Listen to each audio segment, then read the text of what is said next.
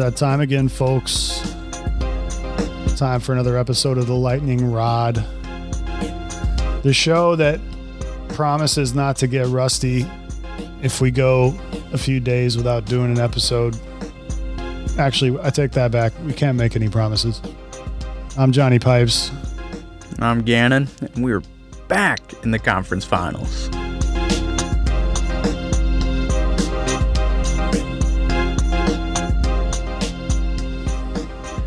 Yeah.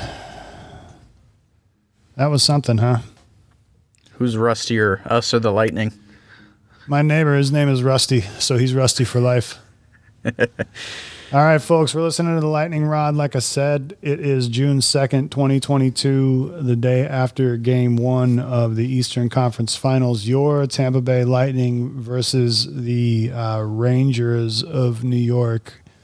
Uh, I don't never understood their, their name, and I don't really care, to be honest. Rangers, when I think of Rangers, I think of like being out on the range somewhere, and there's no ranges in New York. I'm fairly certain they don't even allow guns there. How in the hell is there a range? How are you a ranger? I don't so know. There's there's actually kind of a funny story behind the Rangers name. Um, the the owner of the team, the original owner of the team, his name was uh, it, it was something that began with Tex, but he went by Tex, and he was a big fan of the Texas Rangers, the baseball team, and um, he you know came to the conclusion he was like you know what? These are these are my rangers. They're texas rangers you know. Um, and you know just came to the conclusion he's like well call them the new york rangers. They're texas rangers. Are you sure about that? Is that a real yeah. story? I don't believe i swear. It. i swear. Look it up after the show. Because I, I the texas a- rangers are not that old of a team so the, the, the new york rangers are an original six right? Yeah, but they they um they're they're one of the younger original six teams. Like they they came around in like the late twenties, I want to say. Um. Oh man, you know I. Well, how does that match up then? Because the Texas Rangers were established in 1961. It could have been a different Rangers team then. You know, I. I'm not trying to throw you under the bus here. I'm just trying no. to figure out your math. I heard th- I heard this the other day. Um, you okay, might want to, che- as Brunette would say, you might want to check your sources. Check check your sources. Okay, founded in New York Tex- by the Tex- Texas Tex- the, te- okay. the Texas Rangers were Tex- were they used to be the Washington Senators. So like when the Washington Senators were a baseball team, they moved to Texas and they became the Texas Rangers. I think what you might be talking about are the Texas Rangers, as in like the, the yeah, cops. not the baseball team. The cops. Yeah, it was it was the, the, cops. It was the cops. That's what I got it mixed up with, not the not the baseball team. So um, we are already off the rails, and we've been recording for three minutes and thirty seven seconds. That's a new record, my friend. That's longer than it took for for New York for New York's Texas Rangers to score their first goal last night. I'm spreading fake news, man. um, okay, so here's the actual origin story, uh, courtesy of Google. Um, founded in New York by Tex Rickard in 1926 as an expansion franchise, the team was given its name by the New York Press, which nicknamed it Tex's Rangers, a play on the phrase Texas Rangers. Yeah, talking about the old. Uh, the old the old sheriffs out in Texas, so uh, I was kind of right. Yes, I'm going to give you some credit on that one. That's fine. Uh, that's fine. Just don't mention baseball ever again. I, will try not to. right. I should have known better than saying it to you too. hey, here's a guy that doesn't watch baseball. That's going to give me some baseball facts. All right, let's roll. I can't wait I to a, hear this. I got a D for the show already. uh, Everything else is extra credit. Get in the box. That's two minutes for fake news.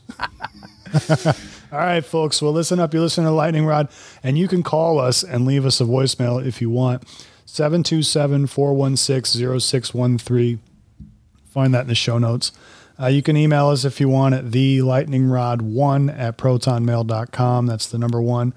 Uh, you can find us on Twitter. And now, thank you, Gannon. We are also on, uh, uh if, uh, if you like your social media in gram form, uh, you can hit up Lightning Rod Pod on Instagram as well. Uh, yeah, if you like your grams in an instant, uh, then you can uh, find us on there as well. while we're at it, let's let's check. I see a little red light flashing on uh, on our voicemail machine. So let's let's see what's going on here. Message for me. Uh, let's see. Here we go. Hey, this is Kristen. I just wanted to call in and say that I really enjoy listening to y'all's perspective about the Lightning. Um, anyways, so now that we've gone a week and a half without hockey, I'm excited that we're going to have some hockey again to watch tonight. Um, I'm just wondering, do you think that um, Coop is going to make any adjustments now that uh, he found out that we're playing the Rangers? Also, are you all concerned about the fact that Brayden Point isn't playing tonight and that he might not be playing in this series? And then just as a side note, unrelated, do you think that Yanni Gourde will ever come back to the Lightning? Because I really need him to come back. And then, um, also as another unrelated note, as a Tampa sports fan, does it drive you crazy as much as it drives me crazy watching the Rays play the Yankees at home and hearing all the cheering in the background? Like, I can't even watch it sometimes because of how much noise is going on when the Rays are playing the Yankees at home. It just drives me nuts. Anyways, I look forward to hearing your next podcast. Hope you guys are having a great week. So uh, let's let's start backwards on that one, and thank you very much, Kristen, for uh, for calling in and and uh, giving us some stuff to talk about. This will kill at least ten minutes. so uh, to, to to answer your last question first, uh, absolutely, it drives me nuts. I can't stand it because uh, Tampa is essentially New York South. It's Toronto South. It's Boston South everywhere you know here, here's the funny thing about people from from up there and this is just me going on a little mini rant here you know they hate where they're at they hate it so much that they want to move to a nice warm climate where you can be a little bit more free and and, and feel a little bit better about life. Uh, but yet they they they want to bring their shit ass culture uh, from up there down here.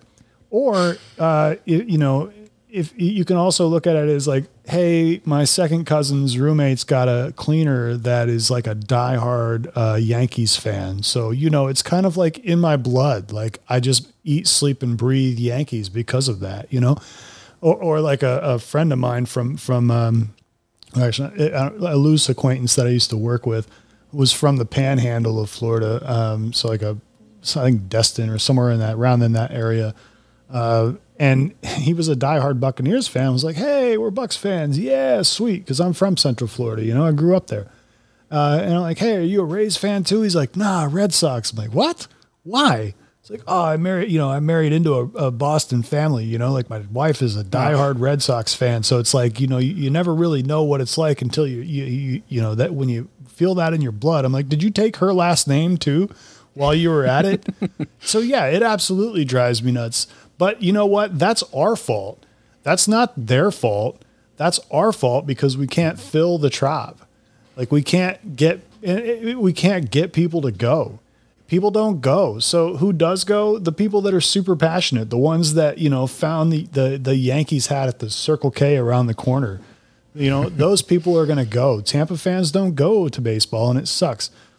Um, we don't have that issue nearly as much uh, in hockey, thankfully, uh, with, with Vinik putting the, the, you know, working on the uh, downtown area and fixing up the arena and, and like us going through crazy sellouts and stuff. There's going to be a battle chant back and forth on uh, uh, Sunday whenever we play the first game down here. Because it, it comes with the territory like we're Tampa, you know, it's, it's just the demographic of it. You know, ha- having that empty uh, Tropicana field, it really doesn't help. But yeah, every I, I swear there are more Yank- Yankees fans in the Tampa area than there are Rays fans in it. It's kind of a shame, and I know that the Rays are still kind of a young franchise, but it's like people that have lived here their entire lives. Like I've got this one buddy Gavin who uh, uh who who called in what's her name Kristen. Um, she probably heard Gavin screaming for Aaron Judge. I mean, he, I mean, he, he's ex-marine. He knows how to use his voice, and he was, he, he's biggest Aaron Judge fan. So, um, sorry, sorry, Kristen, on Gavin's behalf. Um, Well, it but, also doesn't help when, when it comes to baseball. It also doesn't help that Tampa has been spring training, uh, or, or the Yankees have been spring training in Tampa for years upon years upon years. So, and that was happening before the Rays became a team. The Rays became a team in 1998.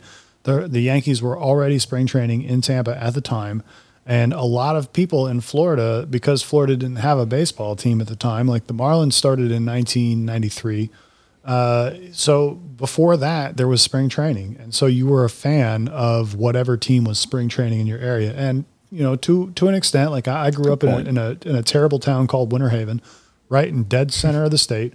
And the Red Sox were spring training there for a long time. So I know some Red Sox fans that grew up in Winter Haven, but they moved away before, you know, they changed teams because like we did have for four years, we had the Cleveland, uh, at the time they were the Indians. Now they're the Guardians. We had them during the World Series years. Um, but, you know, once we actually made a team, it didn't help also that the, the Devil Rays at the time, uh, which who, who were, they were owned by a guy named Vince Naimoli. They, they, were notoriously just, they were just bad. They spent no money. Um, and they were just bottom of the barrel for it was the first 10 years of their existence. They didn't actually field a good team until they changed ownership and they changed management. And then in 2008, you know, all the stars aligned and they went to the World Series. They went from they went from bottom of the barrel to the World Series. And ever since 2008, they've had a couple bad years, but we've been consistently good ever since. Like on, you know, our bads are not nearly as bad as they used to be. Uh, but the problem still remains that we still spend no money, and so we don't have anybody. There's no household names for for kids to latch onto. We we just now this year, before this year started, gave out an incredibly long contract to Wander Franco, who is are going to be our star going forward for hopefully the next decade. Um, they gave they they wheeled out the, the the money wheelbarrow for him so hopefully that starts to change. Because imagine you're a little kid. What do you do? You don't you don't care about the team. You care about the player. You didn't put team stuff on your wall. You put player stuff on your wall, right? So hopefully that changes. We went off on a big time diatribe that has nothing to do with hockey. So let's keep going uh, backwards through through your your question here, Kristen, until we get to uh, the actual uh, hockey part here. Uh, do you think Yanni Gourde will ever come back? Because she really needs him to come back. What do you what what say you, Gannon? I'm sorry, Kristen. I don't see it happening. As much as I'd love for Gordo to come back. I mean, he, he's he's he's not old. I mean, he's what 30, 31 or something, but he's he's on the wrong side of the on the age curve there. Um, what I've seen a lot of um, air quotes uh, Kraken fans uh, saying recently is, you know, now that Mark Giordano's gone, they want Gourde to be captain, and I got. I'm pulling for him. I, I've I went on a couple of Kraken posts and I said, give Gourde the C. You know, uh, as much as I'd like to have him back, it'd be great for him to actually be the captain. I mean, he's got he's got the the leadership ability, he's got the know how, he's got the skill. He, he's he's almost the perfect fit for it. And there's a couple other players that, uh, you know, that that would be a good fit for it. But I think Gourde, I mean, he, he just he never takes a shift off. He's the ultimate, you know, he's he's he's an ultimate leader. He's a great team player. I I, I could see him becoming the captain, and, and you know, I wouldn't say necessarily playing the rest of his career there, but at least for the next four to five years, I can see him staying in Seattle. I well, mean, he, he is a he, he is a treasured piece in Tampa, and there's a reason why Seattle took him.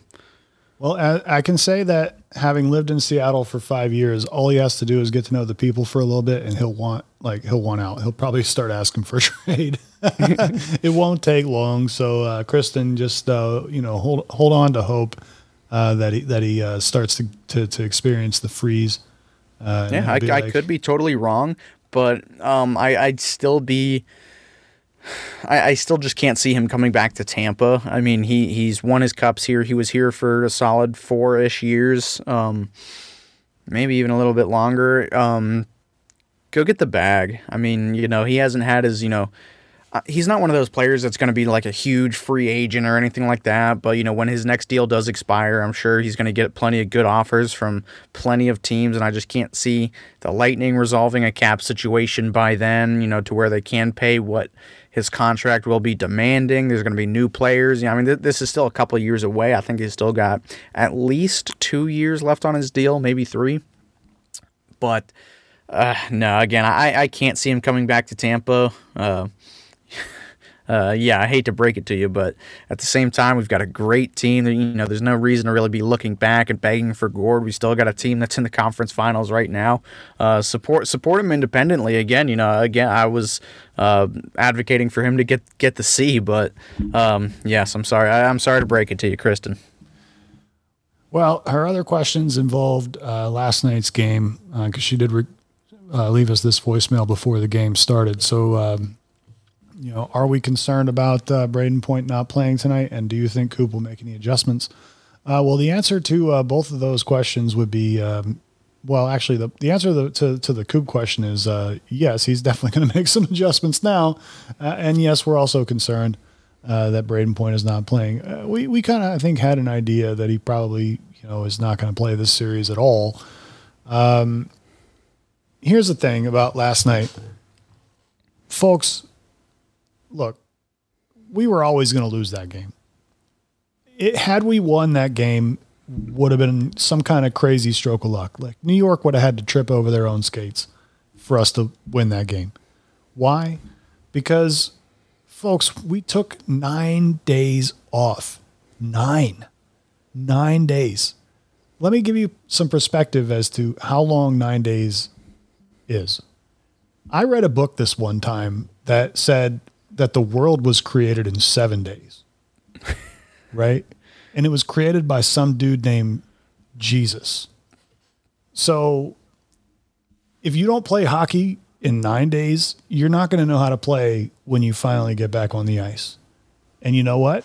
They didn't know how to play last night, but I guarantee you they're going to know how to play tomorrow night. All it takes is a few hits. Like New York was. Here's the good thing last night was probably about as good as the New York Texas Rangers can play. That's probably about as good as they can play. And much like we said at the beginning of the Toronto series, that's probably about as bad as we can play. So we've got them both out of the way now. And the actual series is going to start in game two. Gannon, go. I'm I'm going to half disagree with you. Um, I agree with you in the fact that, yeah, that's probably as good as New York will play, but I don't think that we played all that bad. You know, there there were definitely, I know the, you know, 6 2 score, it's kind of scary, but I don't think that's indicative of how they played. I think they just got eaten alive on a couple of bad mistakes you make when you when you're rusty and you're out of sync, which is to be expected when you have nine days off and guys still, you know, not even I, I not even that's still not even enough time for a lot of these injuries to heal you know and, and matter of fact you know they can get worse over that span. Um, to be fair you know i think everybody you know looked a lot healthier i want to say than in like game four. You could see you know they were in just kind of a more defense mode. Let's just stick this through. Vazzy's carrying us. You know we knew nick paul was banged up. Sergachev was banged up. Um, hagel as well. But i think everybody everybody looked willing. I just didn't see that they were that they were willing. Um, if that makes any any sense at all. But again, I, I think that the Lightning they they definitely can play worse than what they did. They were still getting a lot of good shots, good chances. They were shutting a lot of plays down. But again, you know, it was that that that very first goal that I can't remember who scored it. Chris Kreider. Uh, it was Chris Kreider that first goal. Yes, he was. He was wide. Yes, he was correct. wide open because mm-hmm. uh, Bogo went one way uh, instead of going the other. Yeah. Um. Yeah. It was Kucherov back checking on whoever passed it to it was, uh, Kreider. Uh, Micah uh, Mika Zibanejad. Oh, okay. Yeah, I mean that's a deadly duo right there, and it, it was it was a mistake at center ice from Ryan McDonagh, but it, you know it's not a mistake that you just cannot completely recover from. We had Kucherov back checking on Mika Zibanejad, who ultimately he he couldn't lift his stick, he couldn't disrupt the pass or anything, but Bogo sold hard, like he. I don't I don't know why he went to Kucherov's man. I get it. That's a forward playing defense, but still like cover your guy. You left him wide open. You know, it was just kind of two small mistakes that turned into one big one and you know that that was it kind of not really set it didn't set the tone of the game but it was the theme of the game just you know couple of small mistakes that New York is going to capitalize on every single time it was he, Kreider was open for like a half an hour after Bogo committed. Yeah. Like he just, I mean, honestly, I don't even play hockey, and I could make that shot on Vasi probably because you have all day. you know, he, you got to lift the puck to make that shot. that's true too. I got to figure out how to put on skates first. Uh, it, it, you can tell when a team is crisp and when a team isn't. Our team, especially, because we're so skillful that things have to move incredibly smoothly. Passes have to go tape to tape um, it's got to be tic tac toe. If you can see that they're not doing that, it's going to be a long night. And nine days will do that to you. You can scrimmage all you want, but it's not a game. And here's the thing mm-hmm. like, New York, they're they're on a an absolute high. They're on an absolute momentum high. They won a second series in seven games. They've now won seven straight at home. It it was a tall order from the beginning. But this is why you play a 7-game series and this is also why you play two games in that arena. Like the, the Lightning don't play two bad games in a row. If we have a second bad game in this series, like if, if we come out on Friday or tomorrow night and look like dog doo doo again, then yeah, there's a little cause for concern. But because we're what 18 and 0 right now, following a loss since uh, 2020. So hold on, I've got the perfect, I've got the perfect uh, way to think about it. Stand by. Standing by. R E L A X. Relax. We're gonna be okay. Exactly. Thank you, Rodgers. I wouldn't worry about it, folks don't worry about it until you play two bad games in a row. Just discount yeah. last night even happened. If if I was a betting man, if single game bets were legal in Florida, I would have put a lot of money on New York. I mean, it like like you said. I mean, just everything culminating. Uh, you you could see the writing on the wall. Uh, yeah, nine days off versus a team who who's on an incredible high right now, and they've got all the momentum in MSG, one of the loudest buildings out of 32. Um, anybody could see it coming. I didn't think it would be that bad. But again, you know, like I, I knew that the Rangers were winning that game, bef- you know, from the day before. Everybody kind of knew. And I'm not worried. I know you're not worried. I know a lot of people are worried, but uh, they know that they shouldn't be. I mean, this is not anything unfamiliar to the Lightning. Uh, you know, we, we had the same conversation uh, in round one, game one. I, I, think it was a little more apathetic, and I think that game was much worse on the Lightning's part than you know what was played tonight or last night. Yeah, that game one in Toronto, I mean, that was just abysmal. And, you know, even still, you know, we, we came out victorious on the series and we, we played much, much better in game two. There were still a lot of flaws and holes that, that were exposed. But as the series went on, we we tightened up a little bit. There was, you know, still lost three games out of that series. But again, you know, all that matters is we we won and we we adapted. And again, it's not unfamiliar territory for the Lightning. We lost game one against Boston in 2020. We lost game one against the Islanders in 2021. I've got the list somewhere. I can't remember all of them, but yeah, it's not unfamiliar territory at all. And again, you know, it'll take a game to to knock the rust off. I mean, my my prediction before before last night was Bolts in six. You got to lose at least two. So again, I'm not worried if there's any team that can just switch on and off as they please. It's this team. Don't give up hope. Don't give up any kind of faith or anything like that. I, am I'm, I'm predicting a, a, win tomorrow. It might not be dominating or anything like that, but I'm predicting a win for tomorrow because again, you know, this team they can shake it off. Vasilevskiy especially, he can shake it off. Obviously, in the moment, he he he's upset. He's you know he's pissed off that he let in six goals, but they were all five of them were good goals. That Frank Vatrano goal that was kind of weak, but again, you know. It, the the the defense kind of left him hung out to dry there, but it still was kind of a weak goal. But again, this team does not dwell on it. They they, they just look right past it and get on to the next game, and that, that, that next game could not come soon enough. I'll tell you one point of contention I did have um, early in the second period, and I understand I've watched the Lightning long enough and I've watched hockey long enough in general to know that the refs do indeed swallow their whistles as it gets later and later in the playoffs. You get less and less shit. and less. The one that I felt was the most glaring that absolutely could have and should have been called was the breakaway by um, Cirelli and Palat. And Cirelli straight up got slashed oh. right on the hands they went slow motion uh, after the play. Uh, it wound up being Cirelli passing to Palat and the and and uh, I don't know who was back. I think it was Trouba. um, yeah, that got Trouba. his that that that intercepted the pass basically and and uh, and didn't get to Palat for the for the tap in. But when they were showing that slow motion, there's that that stick. I mean, it was right on his hands. It was about as clear cut as you could get.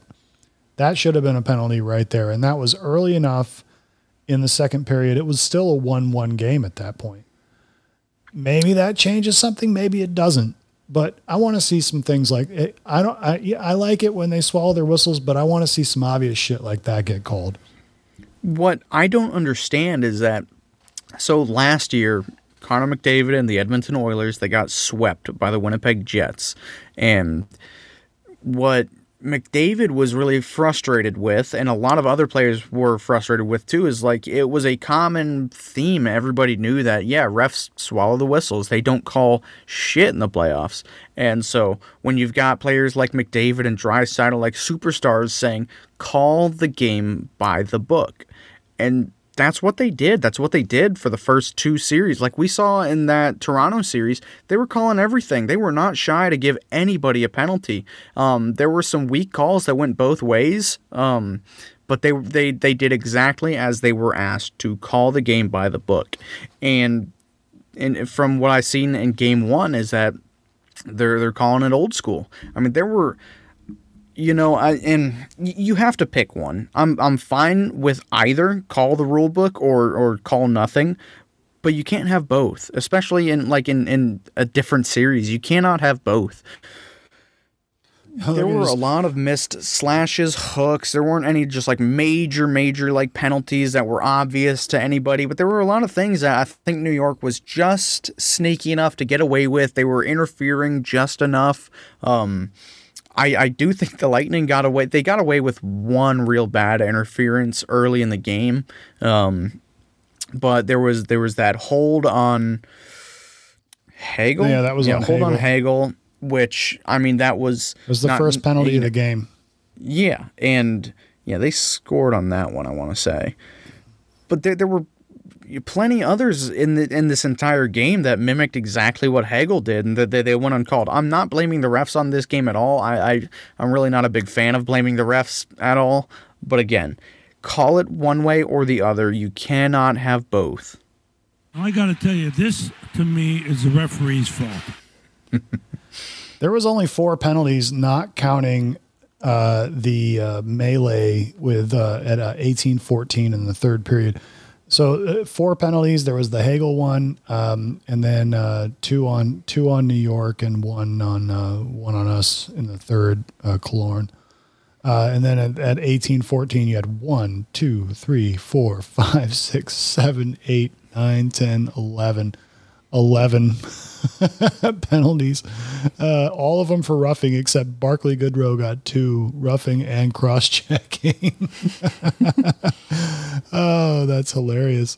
Uh, I don't know. I just saw that slash and I was like, come on.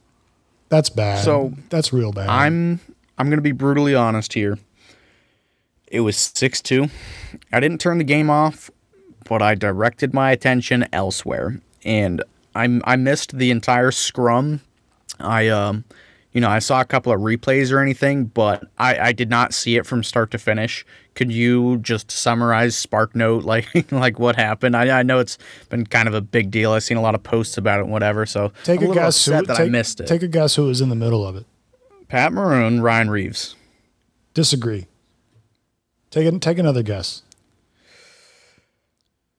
Anthony Cirelli, Jacob Trouba. How are you? No, how are you like missing the obvious? Corey answer? Perry, Corey yes, Perry. come on. Like, where, where have you been this year? Ross Colton was in on it. Um, That was my next guess. yeah, there was some. There was some good, good stuff going. You know what it reminded me of? I can't remember the details of it. It was just a bunch of hugging. you know who? So nothing like important or like crazy happening. Was just you know just typical scrum. Yeah, just just one team incredibly frustrated at the score, and the other team buying into it, and and so what it reminded me of actually um, was uh, game one or game two of the 2015 first round against the D- Detroit Red Wings. That it, it actually started to remind me of that a little bit. There were some like accidental renaissance photos of of that um, of that scrum when Detroit and Tampa got into it. I'm pretty sure I can't remember That was which when they had- game of the series it was. It was either it was either one or two, but there was an absolute full out melee brawl in one of the first two games of that series.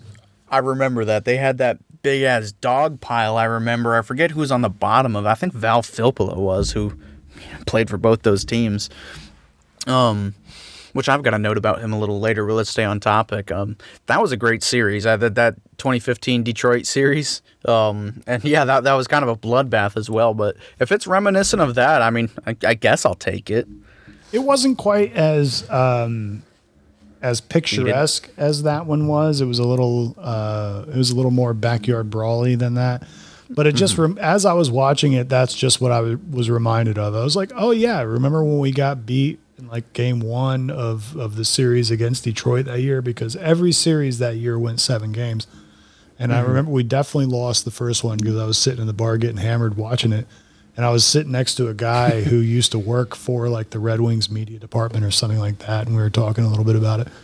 Uh, this was in Seattle, and we were talking about Filppula and, and Filppula being at the bottom of it, of course, because he used to be a Red Wing prior to being on the Lightning.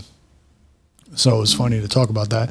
But yeah, it was just a big, uh, just a big scrum. You know, it, it would quiet down for a second, and then it would flame back up, and then it would. It was it was the kind of scrum where there was so many people in it that uh, the ref would name he named like one or two people and then he goes all arrest two minutes for roughing. Like he didn't even have enough time to like list all the people out. Like everyone else just go and it was late enough that everyone just went to the locker room at that point.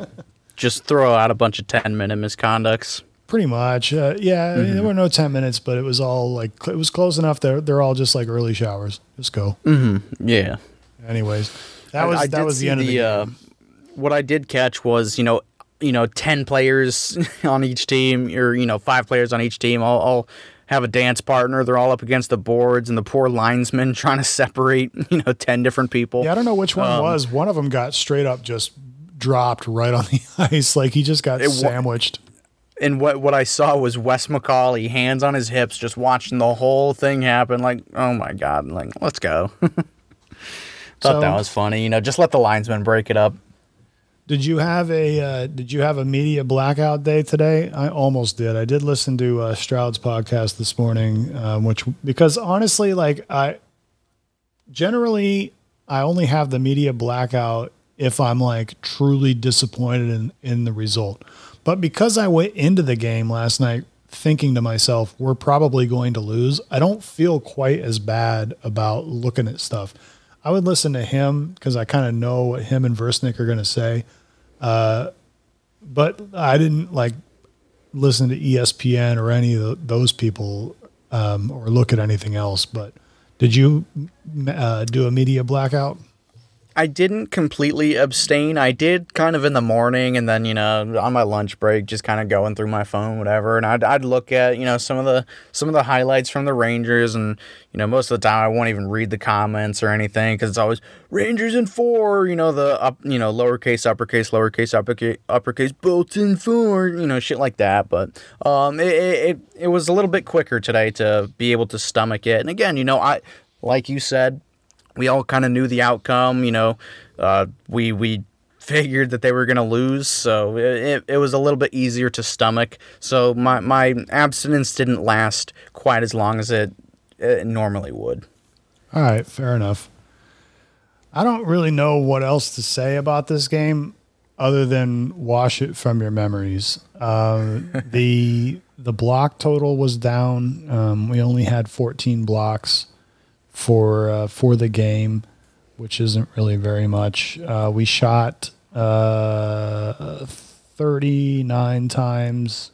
Uh, Igor saved 37 of them.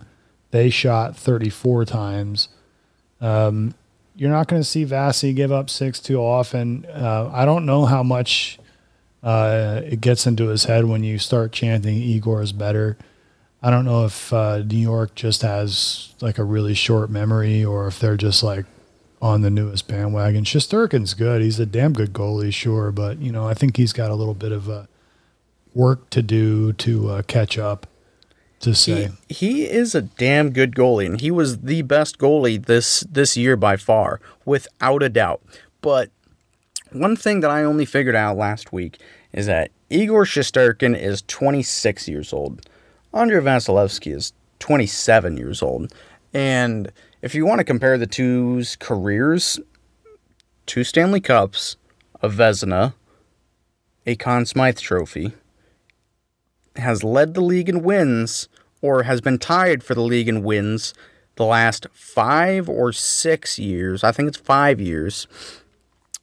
I, they, they, they're comparable, but they don't compare. You ask any reputable source who you would rather start your franchise with, I would guarantee you that 98% of them would tell you Andrei Vasilevskiy. There is no debate. And like, I. He's still so young, which is still so crazy to me. 27 is nothing in goalie years. But I, I, like I've never heard such a consensus in all of Andrei Vasilevskiy's career that he is not only the best goalie in the league right now, but he could be on the goalie Mount Rushmore by the time his career is over. He is up there competing with the likes of Patrick Roy, with Dominik Hasek, with Martin Brodeur. I mean, it's crazy. You're watching history in the making, and I'm not. I'm not trying to disparage uh, Igor Shesterkin or New York fans or anything like that, but they they don't compare. They're comparable, but you you you start to look. You start to look, and it, it's it's brutally obvious who the better goaltender is. And I get it. Shesterkin, he hasn't been in the NHL too terribly long. He spent a lot of years in the KHL. And, you know, his first couple of years, they weren't great. But, you know, when you're a rookie goaltender playing in North American ice, it's different. There's there's a lot of, you know, different parts of, you know, the, the KHL and NHL, despite playing the same exact sport, they're very, very different on how they play. So. Again, does, they, they, does the KHL have the trapezoid or not? I don't believe so. I don't watch any KHL games, but the trapezoid rule's still so dumb. Um, but what I what I, I heard dis- I disagree is, with that, but we'll get to that in a minute. Go ahead.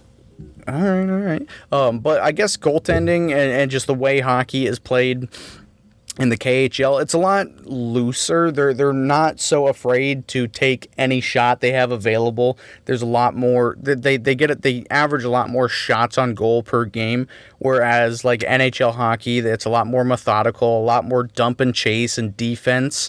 Whereas you know KHL, it's a lot more offense. Nobody's afraid to take shots. You know if you got the if you got the, your puck on your stick for more than like three seconds, that's way too long.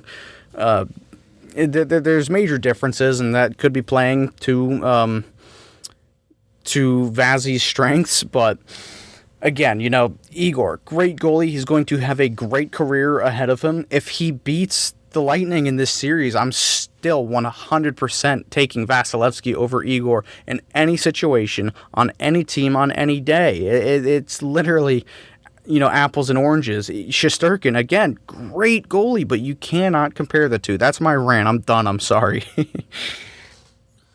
How can you take the KHL seriously when they play in China? God. Hey, Andre Schuster used to play for that China team. There's a the team is in Beijing, like noted hockey town, Beijing. so why why why do you why do you hate the trapezoid rule? Well, I don't I don't hate it, but it's like I I dislike rules where where a player was so good at doing something they had to neutralize that player. It's, it's the Martin Brodeur trapezoid, and he was he was so good at playing his goaltending position outside of the net. He's one of the best puck handlers in the league. He's got two goals, I want to say, which is incredible. Um, so they, they he was literally like a third defenseman out there, and he would always be the first one to the puck on dump ins, whatever. Especially against you know playing the the early two thousands Devils. I mean that was the most boring brand of hockey, dead puck dump and chase era that there ever has been. And you, again, when he was so good that he is not only the best goaltender on the planet, he's also an offensive threat. Um, I, I, just think I just think it's silly that the rule was made around one person who was so good at what he did they had to neutralize him. But if that brand of boring of hockey is so boring, and then other players learn how he does that, wouldn't that make for an overall incredibly boring league? No, no, I don't think so. You don't think so? No. I don't know. I think it would. I think if every player studied up on Brodeur and and uh, Roy and how they would get out there and basically just hold the puck outside the trapezoid, way back in the corner. I, I don't. I like. I like. I kind of like that they can't touch it unless you're unless they're in front of the line or in the box. I kind of dig that. It, it, it makes it for does. it makes for races. Like they got to go and race uh, you know, to, to prevent icing. I kind of dig the, the little drag races they have. I don't know. I kind of mm-hmm. like it. Mm-hmm. I could go either way. Honestly, it's fine. I could go either way. But uh, I don't know. I, I, I don't. I, I like more scoring and not less. I see what you mean, and that was kind of the issue because the NHL was trying its hardest and still is to this day to increase offense. But at the same time, when you've got a goaltender that is you know, great at playing the puck and acting like a third defenseman who can send stretch passes to your your first forward up the ice that beats the entire rest of the team. That's offense. They can do that now. They just have to do they it. In, they just have to do it in front of the line. They can. They're just so much more limited. Well, and they're wearing a hell of a lot more gear. it feels like they're it feels like they're built up a lot more. Like it, it just the the goalies of old versus the goalies now. You look at how much padding they're wearing and how much bigger they are, um, it just feels like they're not agile enough to do that. You know what I'm saying? Would you would you agree with that or, or, disagree? Because like they, the goalies used to not wear a lot of stuff, right? They were they were thin and they were not that big.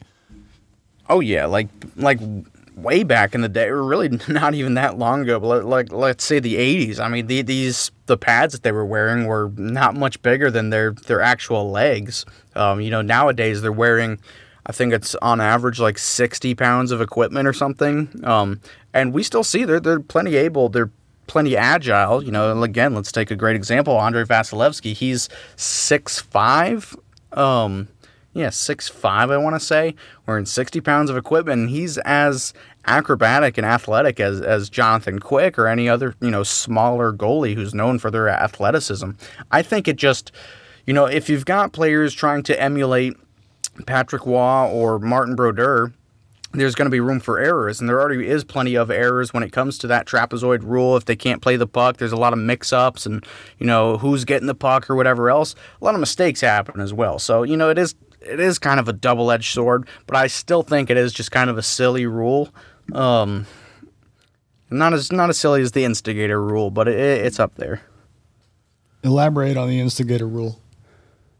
Oh, it's just the stupidest thing. If you um, like Jacob Trouba blows up Nikita Kucherov, and Pat Maroon goes over to go answer for that hit on Nikita Kucherov Pat Maroon's going to get an extra two minutes for instigating the fight.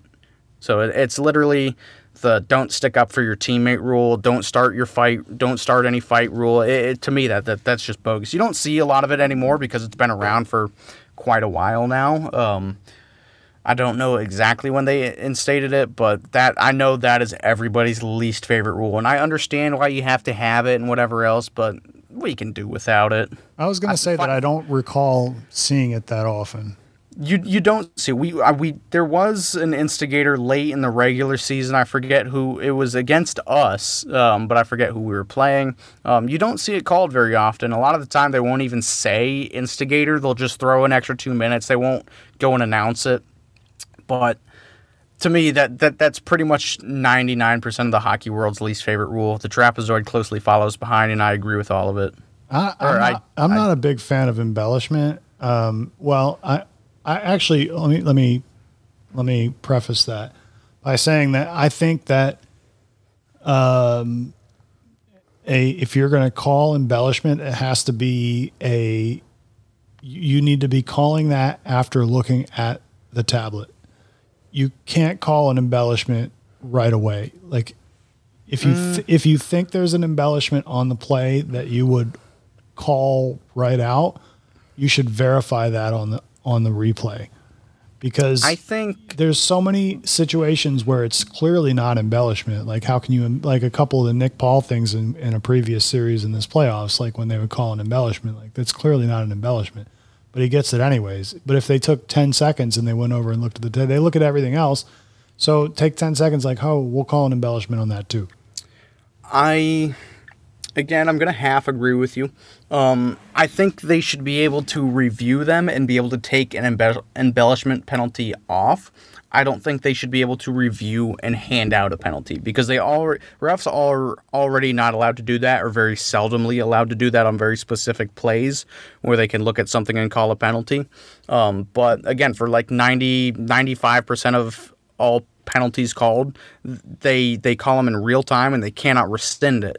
Like with high sticking, they they if they see that um yeah, if they see that it was let's say they call a four minute high stick, you know, double minor, the guy's bleeding or whatever, but he didn't he actually did not get high stick. He was bleeding from something else, and we've seen it a couple of times this playoffs. I can't remember exactly, but the call on the ice is a four minute high stick. They're allowed to review that and drop it back down to a minor penalty, even if it hits the guy's shoulder. That's not a high stick.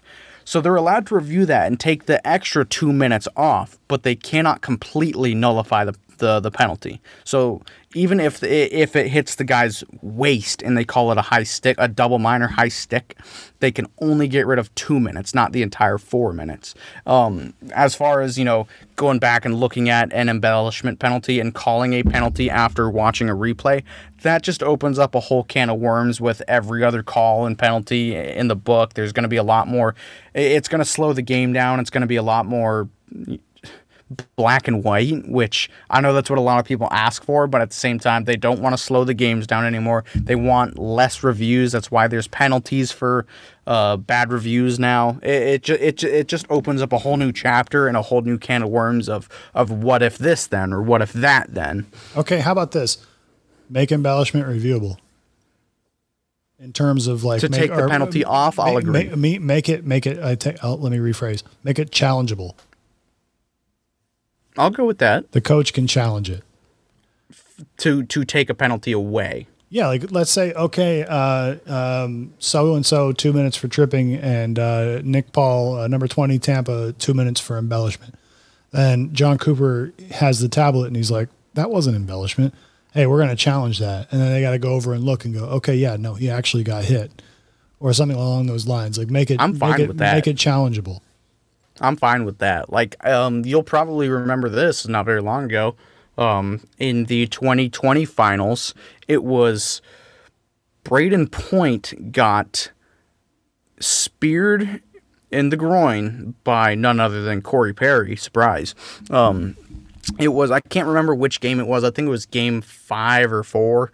Um, he got yeah he got speared in the groin, and that hurts. Uh, I'm sure you know that hurts. And they called Corey Perry for spearing or slashing, doesn't really matter, and they called Brayden Point for, For the embellishment. Yep, I remember that exactly.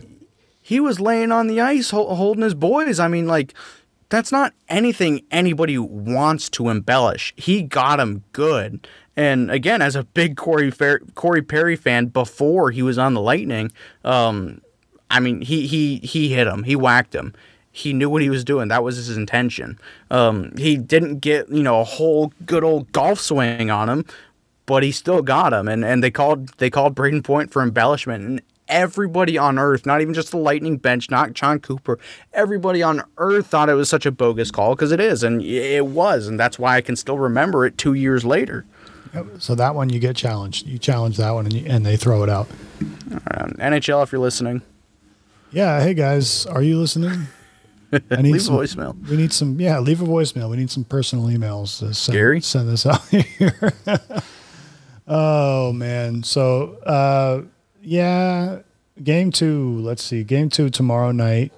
Uh, I don't like that uh, ESPN has it versus TNT. TNT's doing the West and ESPN's doing the East.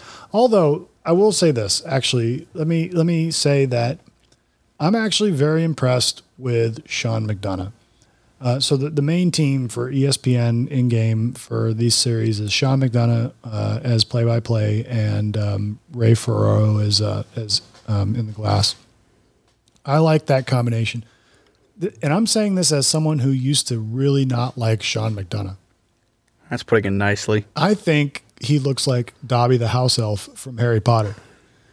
he was so bad on Monday Night Football back in the day with uh, Jon Gruden. Jon Gruden was fine. Um, he is his own special kind of person. He, he he can be his own show. Like I'm not counting Jon Gruden in this. McDonough was awful at football. He was real bad. But you know what? I think Wait, he's Jon Gruden did TV. Jon Gruden was on Monday Night Football with um, he was on it with Mike Tirico, and then when Mike Tirico went to NBC, um, Sean McDonough took over with uh, Jon Gruden, and it was the two of them before Jon Gruden went back to coaching. Is- okay, so I'm going to go off on a side tangent question real quick. Is Sure. Jon Gruden the John Tortorella of the NFL? Well, no, because Tortorella can still work. Jon Gruden can't. He won't get a job Okay. in the NFL again. Tor- Tortorella, that, Tortorella will absolutely get a job coaching in the NHL again for sure. Like he will be coaching as soon as. I'm, someone I'm just talking about like pers- like personality and coaching wise, like very outspoken, brash, yes and no. douchey. Gru- Gruden wasn't douchey. He was silly. He was weird. That was the wrong word to use. he was Tortorella is an asshole, and people will say he's an asshole, and that's you know like that whole situation. Um, uh, what with the his last year in Columbus with the guy that he ultimately got traded. Who was it? The multiple Laine? name guys. No, um, the guy Oh, with Pierre Luc Dubois. yeah, the guy with three names. yeah, that shift. It was against the Lightning too. Uh, There- so you know he'll do stuff like that. Gruden was just he was just different. Like his style of coaching was just he was like Joe Maddon, but a little less Grateful Dead and more Weird Al Yankovic, if you will. but he was he was an amazing he was an amazing analyst for Monday Night Football. Like he was fantastic at analyzing the, f- the football game, and him and Tirico doing Monday Night Football, it was great. But then Mike Tirico got a gazillion dollars to go work at NBC and be part of their their team. And so they had an opening, but Gruden was still there. So they're like, let's give it to Dobby the House Elf. And Dobby the House Elf at football was terrible. I mean, he was just not good. He was bland and like, he's got a very specific kind of voice. It's different than a lot of other people's voices. But I'm going to say this playoffs, he's impressing the shit out of me doing uh doing hockey like he's really good at it he's Uh, improved a lot from earlier on this year. i you know what i'm fine with it um he's i think he's better than bucci and he's damn sure I'll better agree with you he's there. damn sure better than levy levy is he's levy is good at, at in studio stuff he sucks at play by play and bucci is good at in studio stuff and he sucks at play by play mcdonough is good at play by play but I want like my dream for the rest of this playoffs would be like John Forslund with um maybe with John Forslund with Keith Jones in the glass. Give me those two and those two only. Ah, Darren Pang.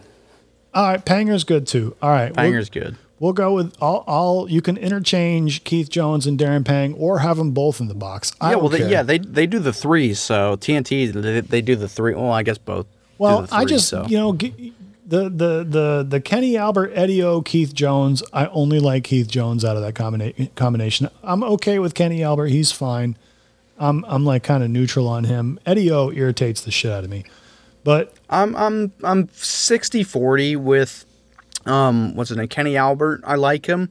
Um Eddie O again. I, I he just interrupts too much. I, I'm not sure if we've had this conversation before, but you know. uh Kenny, he'll be in the middle of like a goal call, and, and Eddie O will just come and be like, "Oh well, blah blah blah blah blah." I got some tired guys on the ice. That's that's Yeah, his he'll- go-to. he'll I cut- got some, got some. You know, every one of them has their go-to. Like uh, Eddie O's is, oh, I got some tired guys of the Lightning out there, and then uh, what was it? Or bad penalty coming up. You got uh, Pierre Pierre McGuire was uh, was always like, uh, ah, I'll remember that save. That was that was Pierre McGuire's thing. I'll remember that one later. Um, but I'm, I, yeah, I just wanted to say that I'm actually really impressed with Sean McDonough in this series so far and in this playoff so far because I've watched some of the other games too. Uh, so if they keep it like this, I'm okay. I still would rather it be TNT, but if it's going to be ESPN, if it's Ferraro and, and McDonough, I'm, I'm okay with that. That's fine. Ferraro's hit or miss with me. I, I just hate how he's always shouting. I, I, I have Well, I this mean, if one you're clip. you're say, you're, you're in between you're in between the glass. I mean, you probably think you have to be shouting at that point. Yeah, I mean everybody else can do it fine, but when, it's Rafe Rhodes, oh Mika Zibanejad, he just made that beautiful pass to Chris Kreider. I, I mean, like again, I like Ray. He's a really smart guy and he was a good player, but uh, he, Is this he his just tone is, it down a little Is this bit. his first time doing it? no, no, he, he's he's been with TSN for quite a while now. Has he? Okay. Um, and he's a great analyst. It's just the way he comes across. Like nothing against him at all. I I, I like him. He, he's better than most. But I I'm just nitpicking. I have nothing against him. what if, what if what if it was what if it was Sean McDonough and Leah Hextall and just those Nope. two? Nope. yeah. What, what's what's your nightmare broadcast team? Well, actually, you know what I, I mean? Um, I said last night on another social media network I was on that that Leah Hextall needs to take lessons from Emily Kaplan on how to ask somebody a question. Emily Kaplan is great. I think she's awesome. Oh, uh, Cap Daddy's. She's awesome. I like her a lot. And the way that she asks a question, it's like one sentence and it's a short sentence. Leah Hextall asks like a half an hour worth of questions, and then her forehead just keeps going and going and going. So Wayne, are you soft? It's so bad. It's so bad. She's You know, so awful. every- everybody blew up the so Wayne, are you soft? But that was like very tongue in cheek because that's that's Ron Hextall's daughter, you know, Flyers goaltending legend, and she grew up, you know, in the city of Philadelphia and worked with uh, NBCSN Philly and grew up around Wayne Simmonds. Like they know each other on a personal basis. So that was just kind of a tongue in cheek joke question that everybody just blew it out way out of proportion. I didn't You even know, remember that. I'm just talking look about her. on. I'm just talking about her question asking uh, in general. Like I honestly, Would I you could. rather her do play by play? Oh my god, I, that was it. Her doing that Flames game, that Flames and Oilers game. Was it the Flames and Oilers that she did uh, a play by play In the on? playoffs? Yeah, she did a she did one earlier this earlier in this playoffs, and it was the Flames. It was the Flames and somebody. Oh, I'm not sure. she did I a play by play. It was I heard a clip of it, and it was You know, you're right. god awful. I, ev if you go on the comments, if like they post it on Instagram or Twitter, it's like, damn, this really hits on mute. Like everybody roasts her. I don't like I. I don't know if this is. No, I, I just I don't mind her as a col- as a color analyst or interviewer between the benches, whatever you want to call her. Um, but play by play is not her strong suit. I again, nothing against her, nothing against like women in general. I just don't think she really has the the voice or tenacity for play by play. Um, you know, she she still has a lot to work on, but again, you know, it, it she, it's something she can work on at least. And you know what you can work on? You can work on leaving us a voicemail like Kristen did earlier in this show. And you can do that by calling 727 416 0613. And uh, we'll play it on uh, the next show once we get it. You can also uh, email us if you don't want to call us. You can email us at the lightningrod1 at protonmail.com. That's the number one. Uh, you can hit us up on Twitter or the gram at lightningrodpod. Uh, and we'll hopefully have a new website uh, in the coming days. Also, uh, if you want to um, check out a new podcast app, listen to us on the Podcasting 2.0, you can. Uh, we are compliant with that uh, new standard. That's uh, newpodcastapps.com. You can leave us some uh, some Bitcoin donation if you feel like it. We just do this for fun. Uh, and then we can say whatever we want because we don't have any sponsors or anything like that. No one gives us any money, so no one has to tell us. Fuck tell the us. Rangers. Yeah, exactly. The Texas, uh, New York, uh, Brooklyn Rangers, whatever the hell they are. Who knows? Yeah, we can we can say shit that like the shit like the New York Rangers were named after the Texas Rangers. Exactly, and not the cool Chuck Norris kind either. The kind that used to be the Washington the, baseball Senators. Uh, the kind that the, the the Texas Rangers that were once owned by a U.S. president, George W. Bush. Anyways, uh, what else? you- What else you got before we uh, we wrap this bad boy up? Are we at an hour already? Oh yeah, we're over an hour. Time flies when you're having fun or you're commiserating. Yeah, we're having fun, huh? Um, no, uh, no, I've got a lot of my ranting out. Um, uh, is there? Uh, you got any score prediction for tomorrow, or anybody you think is going to score? So I'm gonna go four two Lightning. Uh, I'm gonna say goals by Ondrej Palat and on uh, Anthony Cirelli. At least two of them um, will be those two. Uh, maybe you get a. Uh, I think one of them will be an empty netter. Um, who knows who gets that one? But I definitely think it'll be a, a, a four to two with the Lightning on top. They come back, you know, they come out on fire just like they did game two, and uh, and all will be right with the world again. How about you? I got four one, two empty netters, two Nikita Kucherov goals. Okay, all right. I don't know. I don't know which ones he's gonna get. At least one. At least one with a goaltender in the net. I just, I just think he got he got robbed time and time again last night. Nikita Kucherov, he he- actually played a really good game. Uh, it did kind of get lost in the shuffle. And one, you know, kind of last quick note is Nikita Kucherov. You know, we know he is fantastic. He's a top five player in the league when when he's healthy, when he's on. But one thing that I have noticed since early on in that Toronto series to now is he's you know he's by by no means is he a defensive player or good at defense, but he's been he's been putting in a lot more effort on like back checks and forechecking. He's been playing a lot bigger than what he normally plays as. Um, so you know, credit to him. I think he's really, you know, adapting and advancing his defensive side of the game. So you know, good on him. But again, you know, last night I think he had, I think he finished the game with like six shots on net, and they were all great chances. At least four of them were. So I've got Nikita Kucherov. All right, sounds good to me. We will revisit this. Uh, let's say we'll call it on, you know, maybe do something on Saturday or something like that. I'm not going to make any promises, but you'll hear from us again soon. I will promise that. For Gannon, I am Johnny Pipes, and we will catch you on the flip. Peace.